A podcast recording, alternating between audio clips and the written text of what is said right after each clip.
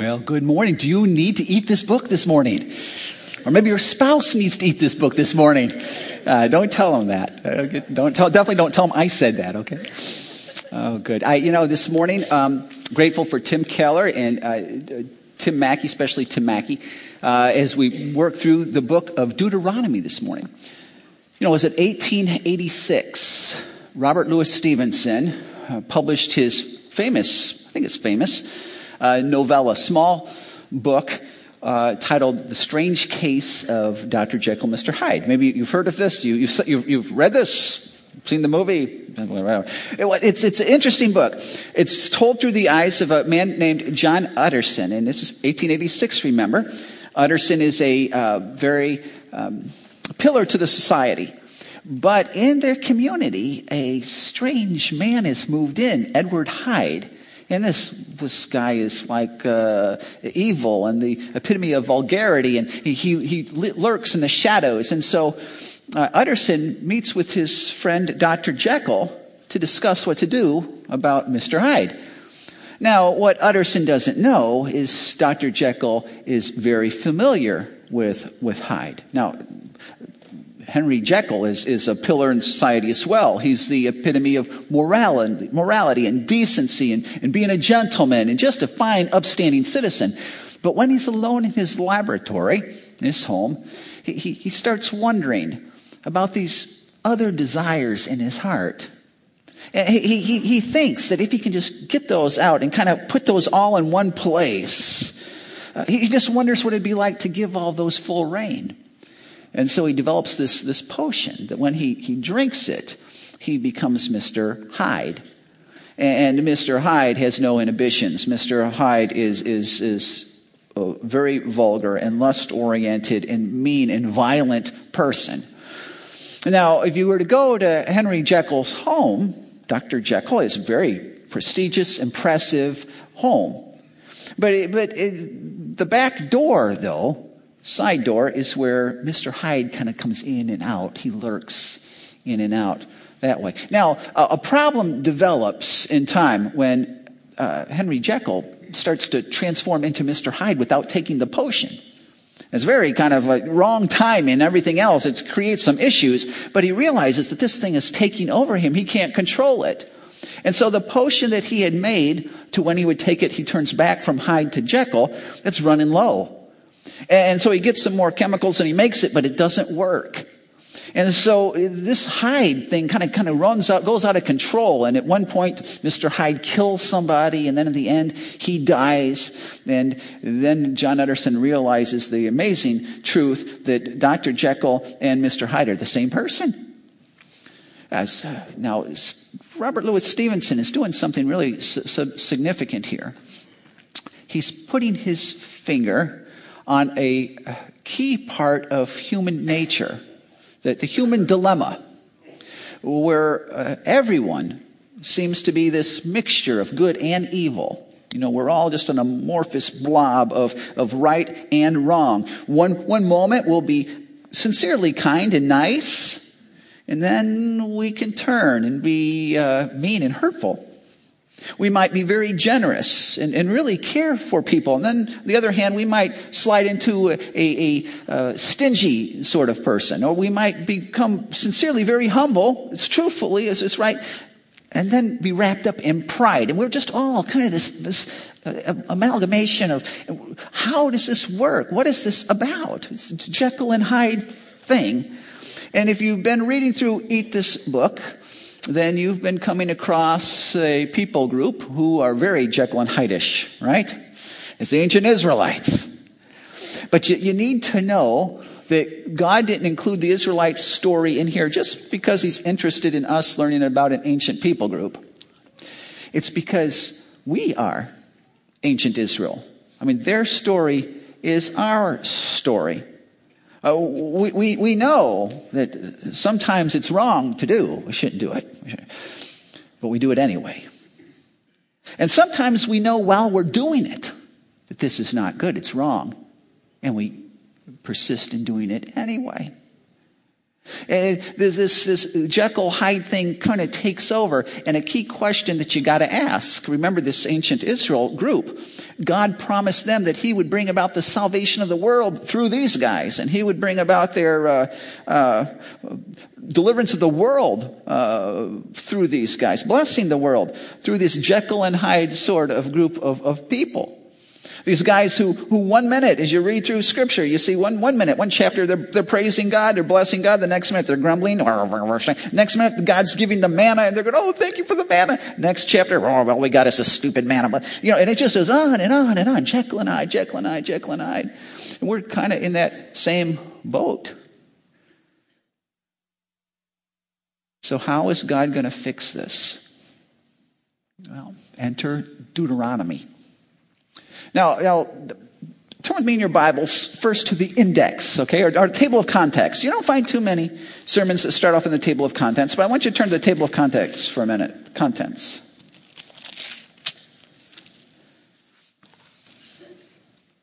Now, if you, if you, look at the first five books of the Bible, that's, that's the Torah. Those are the books that Moses wrote.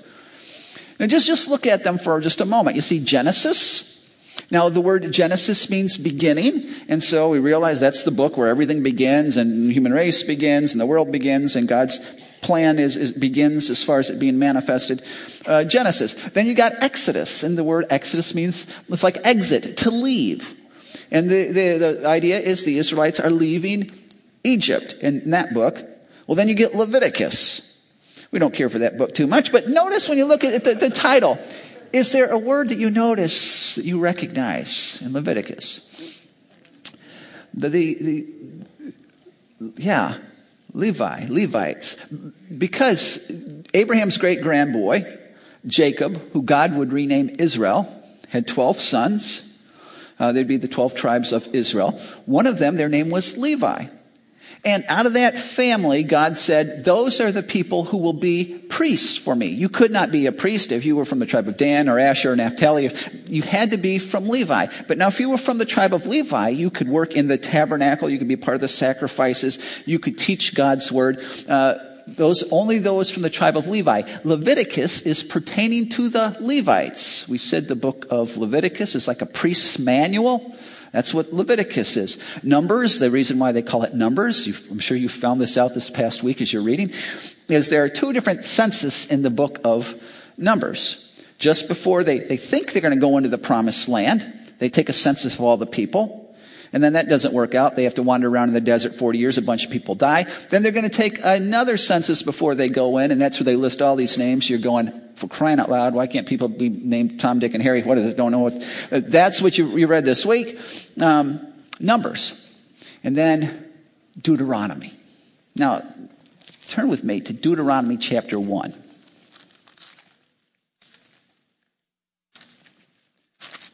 This is really the 30,000 foot flyover of Deuteronomy this morning. It says, These are the words Moses spoke to all Israel in the desert east of the Jordan.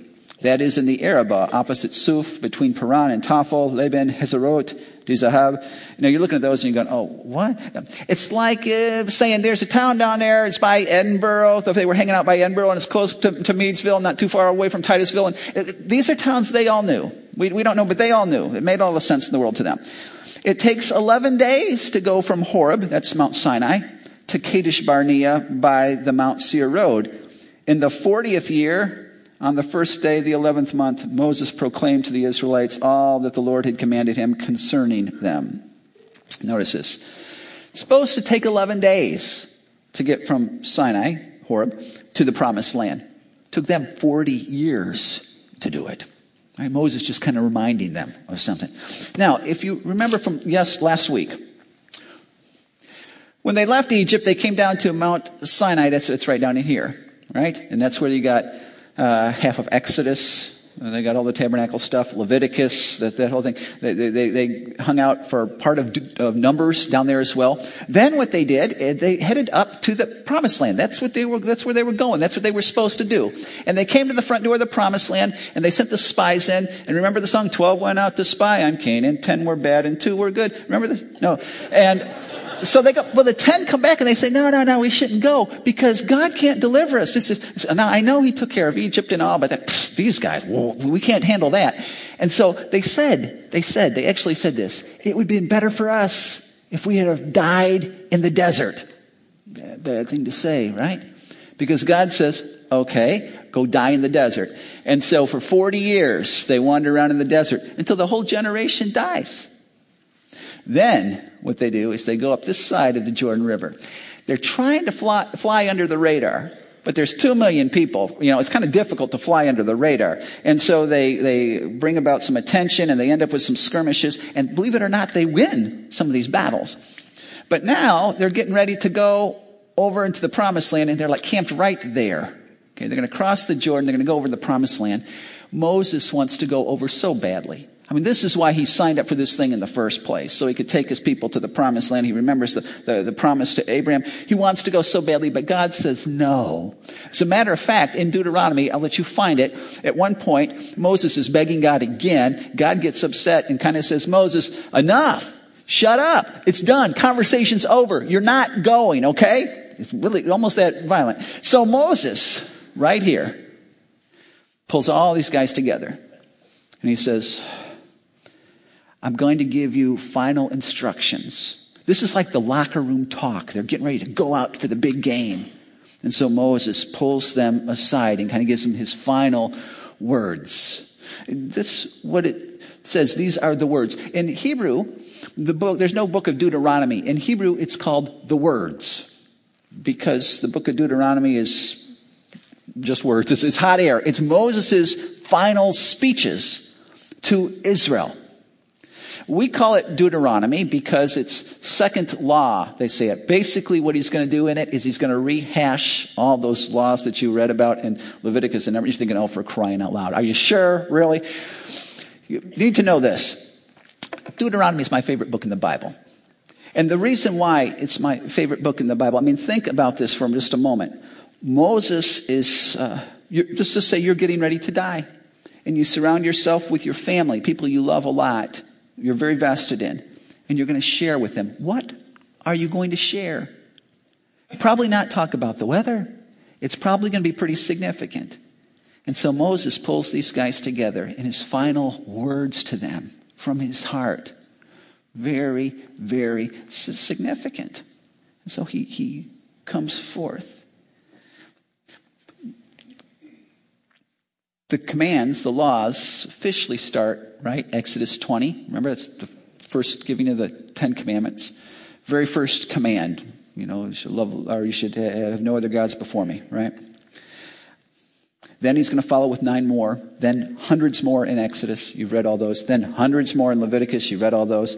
Uh, hundred more in Numbers. You've read those. You're reading those. There'll be even more yet in Deuteronomy. But the most famous law.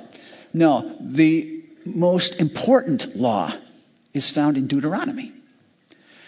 This law, if you can get this one down, just this one, if you can nail this one, all the other ones will take care of themselves. If you can nail this one, you will understand what all of the law is about. Uh, this law is like the John 3:16 of the Old Testament. This law is so significant that today, today, whenever the Jewish community meets in a synagogue, they always start off every service with quoting this command. Uh, today, every Jewish boy and girl, the very first verse they will memorize, or verse section of verses they'll memorize, is this command. Uh, today, every practicing Jew, man and woman, will quote this verse twice. Uh, this is, this is the foundation. This is the bedrock. Matter of fact, you remember Matthew 22, it says a Pharisee came to Jesus. Now, the Pharisee is somebody who knows the Old Testament very, very well. You have to have Psalms memorized to be a Pharisee. I mean, he knows the, matter of fact, what the Pharisees do often is debate with each other which of all the laws, 613 of them, is the most important one. And so a Pharisee comes to Jesus and says, which of the laws is the most important one? And he's probably not real, real kind here. He's probably thinking, doesn't matter how Jesus answers this one, he's going to make somebody upset. But Jesus responds by quoting Deuteronomy. Love the Lord your God with all your heart, and with all your soul and with all your mind. This is the first and greatest commandment. He's quoting from Deuteronomy 6. Turn over to Deuteron- Deuteronomy 6. And let's look at the, the context for this. Because this will set up, this is all of what Moses is saying throughout the whole book. If you can get the concepts from this this morning, if I can communicate them clearly, this is what he's saying throughout this whole book. Uh, chapter 6 verse 1 he says these are the commands decrees and laws the lord your god directed me to teach you to observe in the land that you are crossing the jordan to possess so that your children and their children after them may fear the lord your god as long as you live by keeping all his decrees and commands that i give you and so that you may enjoy long life. I mean, the commands are not a burden. They're not there to cause me trouble, running from rules. No, just the opposite. Hear, O Israel, and be careful to obey, so that it may go well with you, and that you may increase greatly in a land flowing with milk and honey, just as the Lord, the God of your fathers, promised you. And then he starts in. This is the beginning of the, the Shema, the Jews call it, which is what they quote twice a day. Hear, O Israel, the Lord our God, the Lord is one. Love the Lord your God with all your heart and with all your soul and with all your strength. Now, why this is so significant, one of the gazillion reasons why this is so significant, is this is the first time in the Bible that we are commanded to love God. That's, that's unique. That's so unique. Because there were no other ancient peoples, no other ancient gods where you loved the gods. You don't love the gods. You fear the gods. You're nervous about, you pay homage to the gods and you, you revere the gods, but you don't love the gods. But, but God is telling us, his people on the front end, I don't want to just set up rules for you to obey. I want a, a relationship with you. The greatest command is about being in a right love relationship with God. What God is, is saying is, I'm not interested in anybody obeying the, the rules, just a cold, stark obedience. I'm interested in you obeying out of a love you have for me. And if in fact, you know, if in fact we look at God's word, it's just a bunch of doggone rules I got to keep, it's going to get old in a hurry. It's going to get old in a real, real hurry. But when we look at it as it's a response of love, that's a whole different thing. He defines that a little bit. He says that I want you to love the Lord your God with all your heart, with all your soul, and with all your strength. Heart, uh, in the 21st century uh, deal, we view of uh, the heart as the seat of emotions, but not so much with, with Hebrews. Um, love is not just an emotional thing for these guys. You know, today I love you with my whole heart. All right, I don't tomorrow because the feelings go away. But love was a exclusive loyalty to. It was an obedience, it included the emotions, but it wasn't just that. It was an obedience to. It was a, a taking the other person's desire and heart and putting it above mine. And so he says, love them with all your, your heart. In, in, in, Judaism, the heart was the center, it was like the command center for your life.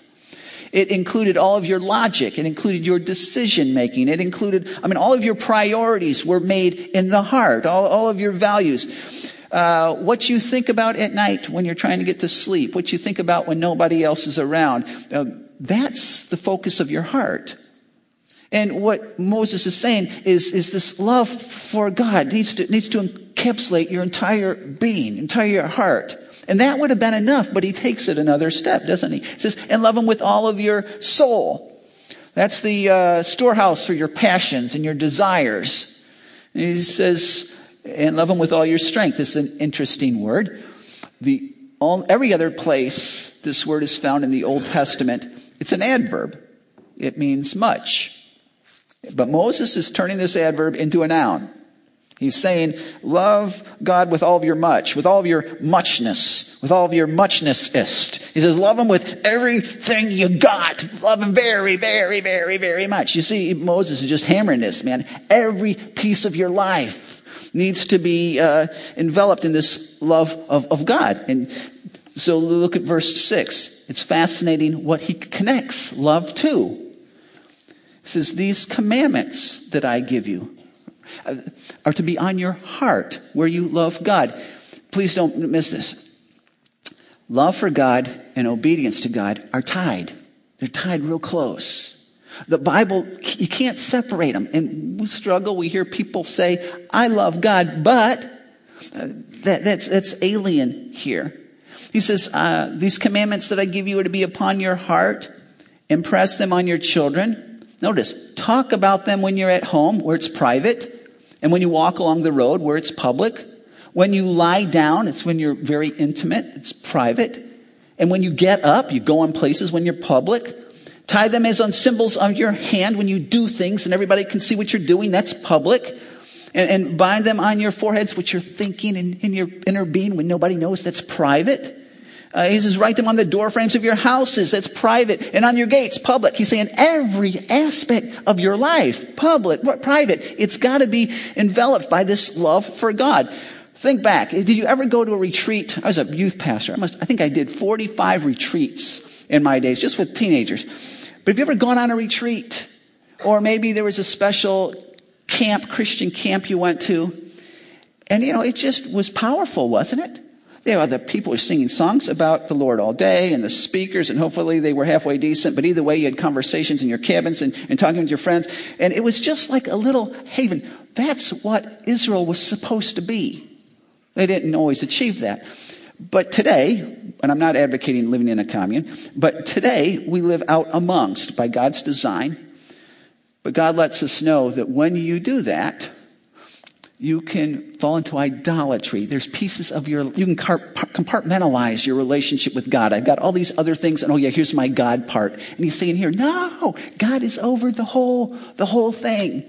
And so something you can't say, you just can't say is, I love God, but, you've heard people say this, I love God, but I know what the Bible says I'm going to do something else anyway.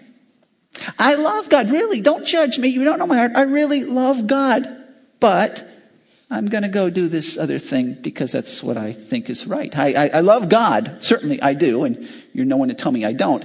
But I'm going to go do this. Can you imagine somebody saying to you, I love my spouse. I, I do. I want you to know I really love my spouse. But I'm going to have as many other men or women or both that, that whenever I want, physically, emotionally. I, I mean, I love my spouse and all, but, and I love my spouse, but I'm going to treat uh, him or her wrong, and I'll call them names and disrespect them and uh, uh, hurt them physically if I want to. But I do really love them. I want you to know that if someone said those things to us, when we kind of Oh, what? No, no, no, no, no. I don't mean to judge. I'm not a judger at all. But you don't love them. Because loving says you're putting their welfare above your own. You are obviously just doing the other thing. So it is, your actions are not loving. You can deceive yourself to, to think that you love God and do something else because who wants to say, I don't love God? That's a tough one to say. But reality is, if you're not obedient, didn't Jesus say something about this? You don't, you don't, you don't love him. And so he's saying you need to what God's really driving home here is I want obedience, but it has to stem out of love for me. Please don't, don't. You, the Christian life is a terrible life to live if you're doing it out of discipline and, and just, just forcing your way through it and you and you don't do it out of based on a love for God. It's, it's a challenge, but all obedience is to be an overflow of our love for Him. He then takes it another step in chapter 6, still in verse 20. It says, In the future, when your son asks you, What is the meaning of the stipulations, decrees, and laws that the Lord our God has commanded you? Um, he's assuming, right, that at some point your kid's going to watch you. And if in fact you are obsessed with God with a holy obsession, and, and if you are committed to honoring God with every part of your life and obeying Him, your kids are going to say, hang on, hang on, hang on why are we doing this again? They're not going to ask, you know, tell me all the laws. They already know them. They've heard them since the time they were born. But what they want to know is, why are we doing these again? My friends don't do these things. Don't you know how odd this makes us look? Don't you know how, how foolish this makes me look? We're not blending in here. Why are we doing this again? It's a good question. And look at the answer. Tell them, because the Lord said so. No, it doesn't say tell them because the Lord said so. If you try going down that road with them, you might hear the same answer that Pharaoh said. And who is the Lord that I should obey him? Right? This is what you're supposed to tell him. We were slaves of Pharaoh in Egypt, but the Lord brought us out of Egypt with a mighty hand.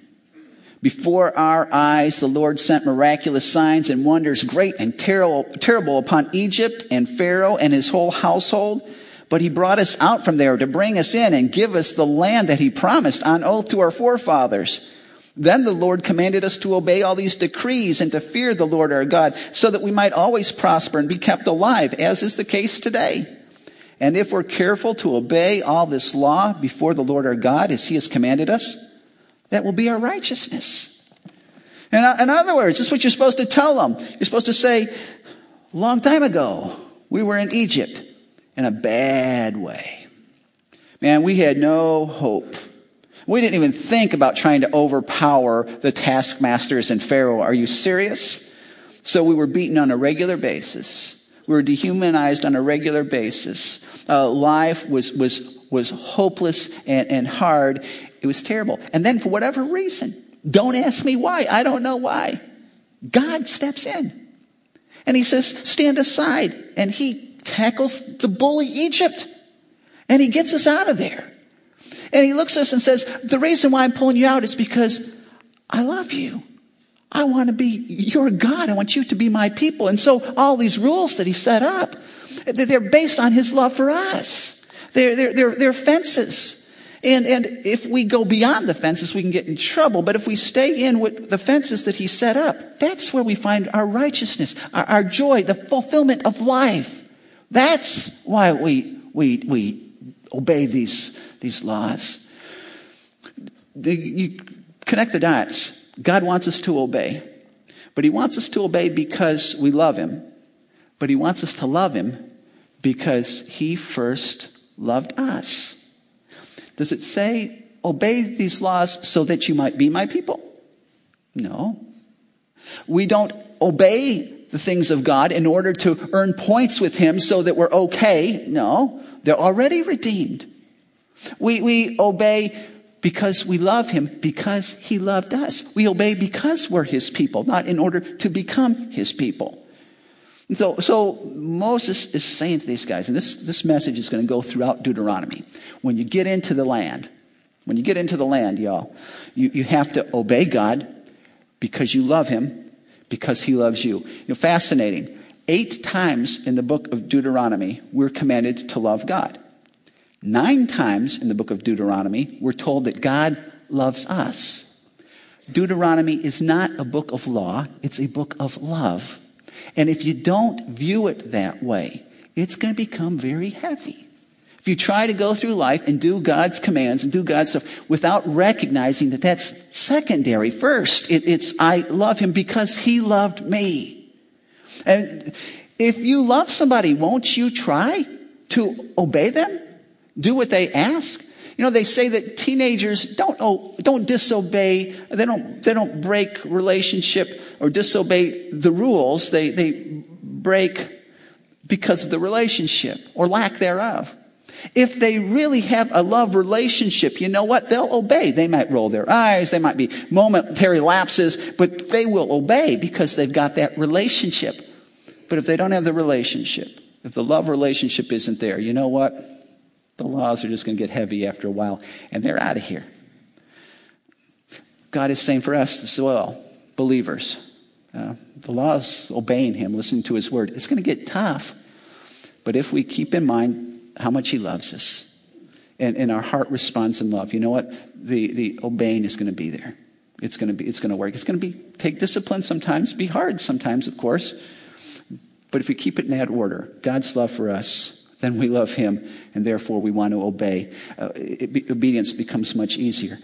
Now, what Moses is going to do throughout the rest of this book rehashes the law, but he's got one message that keeps coming through.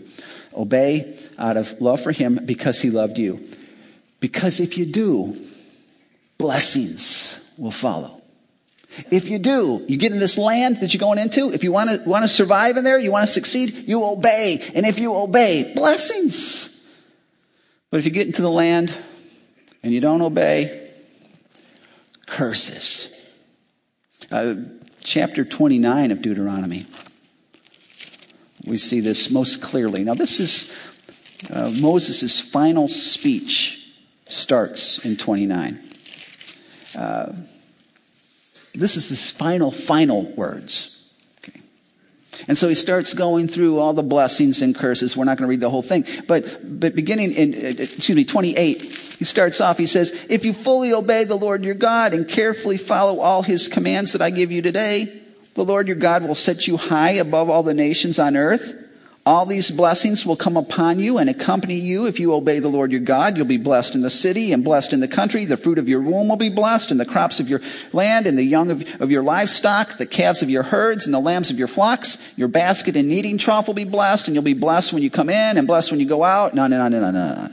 It says blessings will come if you obey God out of your love for Him because of His love for you. But if you don't, if you forget His love for you and then your love for Him will wane and sooner or later those are done, curses. And so basically what He does for the rest of 28 is He takes these things and He just turns them on your head and they all become curses. And He adds a few extra on top of that. And here are some that He mentions. Verse 32. These are curses, remember, if they disobey. Your sons and daughters will be given to another nation, and you will wear out your eyes watching for them day after day, powerless to lift a hand. Verses 36 and 37. If you, if you disobey, he says, the Lord will drive you and the king you set over you to a nation unknown to you or your fathers. There you will worship other gods, gods of wood and stone. You will become a thing of horror and an object of scorn and ridicule to all the nations where the Lord will drive you. Verse 41, he says, You will have sons and daughters, but you will not keep them because they will go into captivity. He's talking about exile. He, he knows. He's thinking back Adam and Eve. And he wants these guys to remember. Just keep in mind Adam and Eve. They were in the land, the garden, but when they disobeyed God, they were booted, they were kicked out. Remember you guys 40 years ago, you tried to get into the land, but because you disobeyed, you weren't allowed in. When you get into the land, don't be thinking, good, we're here, we're arrived, we can let down. It, it, it, being in the land is a, a blessing from God, a blessing for obedience. If you're not uh, obeying, expect to get kicked out. It's just the way things work. And then in chapter 30, and this is probably the, the pinnacle chapter of, of Deuteronomy, I think the doctrine in chapter 30 is most crucial out of the whole Torah, other than maybe Genesis 3. Listen to what he says. Moses says, When all these blessings and curses I have set before you come upon you, and you take them to heart wherever the Lord your God disperses you among the nations, what's he saying? Just before they go, just before they leave the locker room, he's saying, You guys are going to lose. I just want you to know that. You're going out and you're going to fail, and the Mr. Hyde thing is going to come back, and you're going to get booted from the land into exile. I just want to let you know that. And you say, well, how in the world did Moses know that would happen? Well, a couple of reasons. One is uh, what he had just said, which was inspired from God. Those were not possibilities. That was God's word. That was what was going to happen. Second of all, he knew the people. He just lived with them for 40 years in the desert. They were complaining and causing trouble before he got them out of Egypt. And then the whole time else, they were griping along the way. He knew that Mr. Hyde was very healthy in these guys and that they weren't suddenly going to change once they hit the promised land. And if they continued going the way they go, it was going to be a bad deal. In Deuteronomy chapter 9, I, I think this is fantastic. Uh, it, this is my own bad humor that thinks this is fantastic. But he says, Do not say in your heart, after the Lord your God has thrust them out, that's their enemies, before you, it is because of my righteousness that the Lord has brought me in to possess this land. Not because of your righteousness or the uprightness of your heart are you going in to possess their land. Know therefore that the Lord your God has not given you this good land to possess because of your righteousness, for you are a stubborn people. you guys are awful. You think you're okay, you're not okay. I just want to let you know that. You think you're getting this because you're so high and mighty, you're not high and mighty. Just, just know your heart's a mess. And you're stubborn folk. You don't deserve anything. Just want to let you know that on the front end. Make sure that's out of the way. Okay, we're clear now. Uh, your, your hearts are bad and you're stubborn folk. Just make sure. So he knows once they get into the land that they're going to repeat. And they're going to end up in exile. But he gives them some hope through a, a challenge and a promise. It says in verse 2 And when you and your children return to the Lord your God, and obey him with all your heart and with all your soul according to everything I command you today, then the Lord your God will restore your fortunes and have compassion on you and gather you again from all the nations where he scattered you, even if you have been banished to the most distant land under the heavens. That's, that's, that's incredible, isn't it? Doesn't matter how messed up your life is. It doesn't matter how scarred your, your sin has, has, has hurt your soul. It doesn't matter how deep you're in. It doesn't matter how many rules you've broken, how many relationships you, you've screwed up. It doesn't, you can't get so far away. Your life can't be so bad that the arm of God's grace can't reach you. Is what he's, he's saying. I know you hear people say, my life is, I, have done so many bad things. Listen, you're, you don't take too much credit, okay? Don't think your bad things are so bad that they're better than God's goodness is. It can't be. God can reach wherever you are. And there's nobody who's excluded. There's nobody who's excluded. And, and I love this. You know, how, you, how do you get back? You have, to, you have to make all this restitution to God? No, no, no, no. He says, he says, return to the Lord. Now, the, the, the word return sometimes we translate as, as uh, repent. And, you know, repent has got some bad connotations, doesn't it? You know, repent, friend. You want to repent? Hellfire, brimstone, repent, repent. It's like someone's trying to control me, and it just, oh. But the word does not have that kind of connotation biblically. All it means is to turn around. That's all the word means. To turn around. You're going one direction, and maybe it's away from God, and you recognize it, and you stop and turn around and start coming back towards God. That's what the word means. And so, so this is, is great news. You don't have to suddenly even get there. You don't have to pay them all back. You don't have to, all you have to do is, is turn, repent, come back towards God. But the problem is this. He said you have to turn with all your heart. Now, if I'm not mistaken, we just read chapter 9 where Moses says their heart is in trouble. Jeremiah 17 uh, 9 says that their heart is deceitful above all things and desperately wicked. Uh, problem with our, our heart is Mr. Hyde hides in our heart.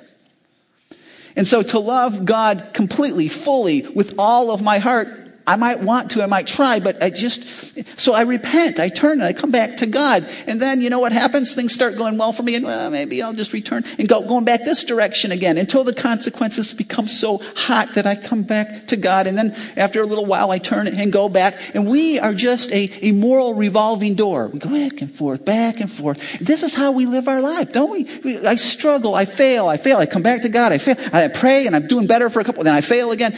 This is what we, we do. And so they cannot. Do, do, look at verse 6. This is the promise, and this is incredible. The Lord your God will circumcise your hearts and the heart of your descendants so that, get this, so that you may love him with all your heart and with all your souls and live. In other words, you cannot love him unless God steps in what Moses is introducing here, this is, this is very critical to the progression of the story of the Bible. What Moses is introducing here is a theme that will continue on. Jeremiah and Ezekiel will say, That's right, you need a, a new heart, and God will give it to you. John chapter 4, John, uh, Jesus talks to Nicodemus and says, Unless you are born again, that's a new heart.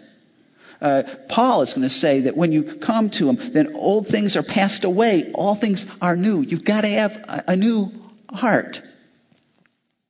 When, when you do, he says, the Lord is going to circumcise your heart. Now, sir, you don't want to talk about circumcision in the morning, Sunday morning. I don't want to talk about it publicly. Um, but uh, let me say this, I'll, and hopefully y'all connect dots if you don't know what I'm talking about. Um, it was a Jewish ritual uh, for males where they underwent a surgical procedure to remove a piece of skin.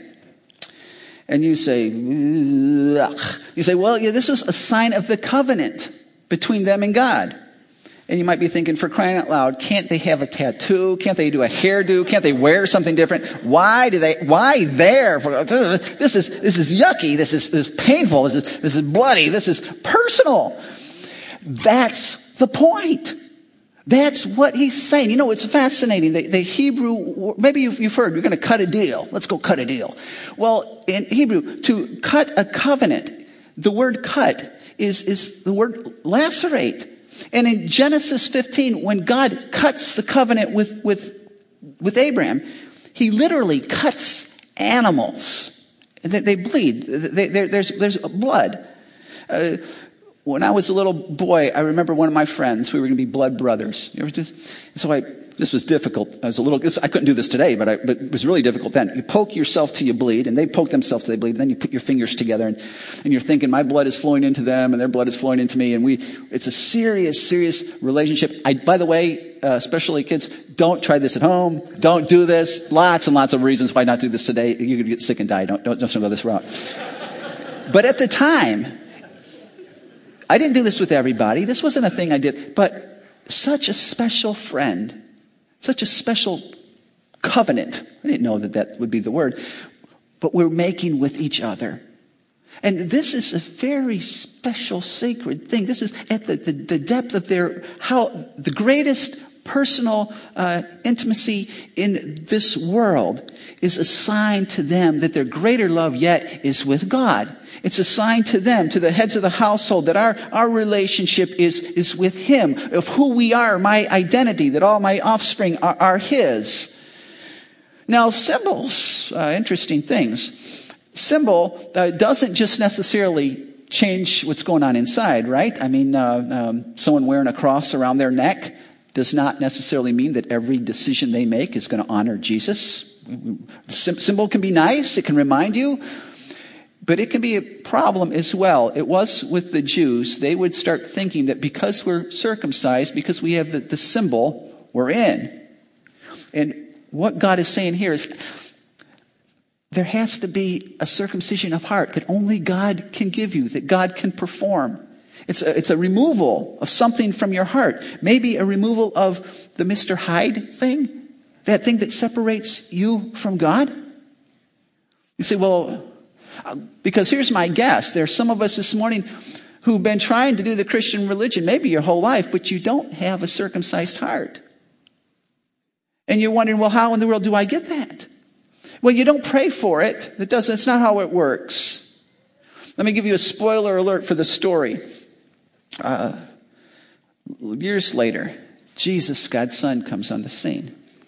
And as he's crucified on the cross, he's cut off from the Father. It's bloody, bad deal. But at that point, he takes our Mr. Hyde and he dies for those things.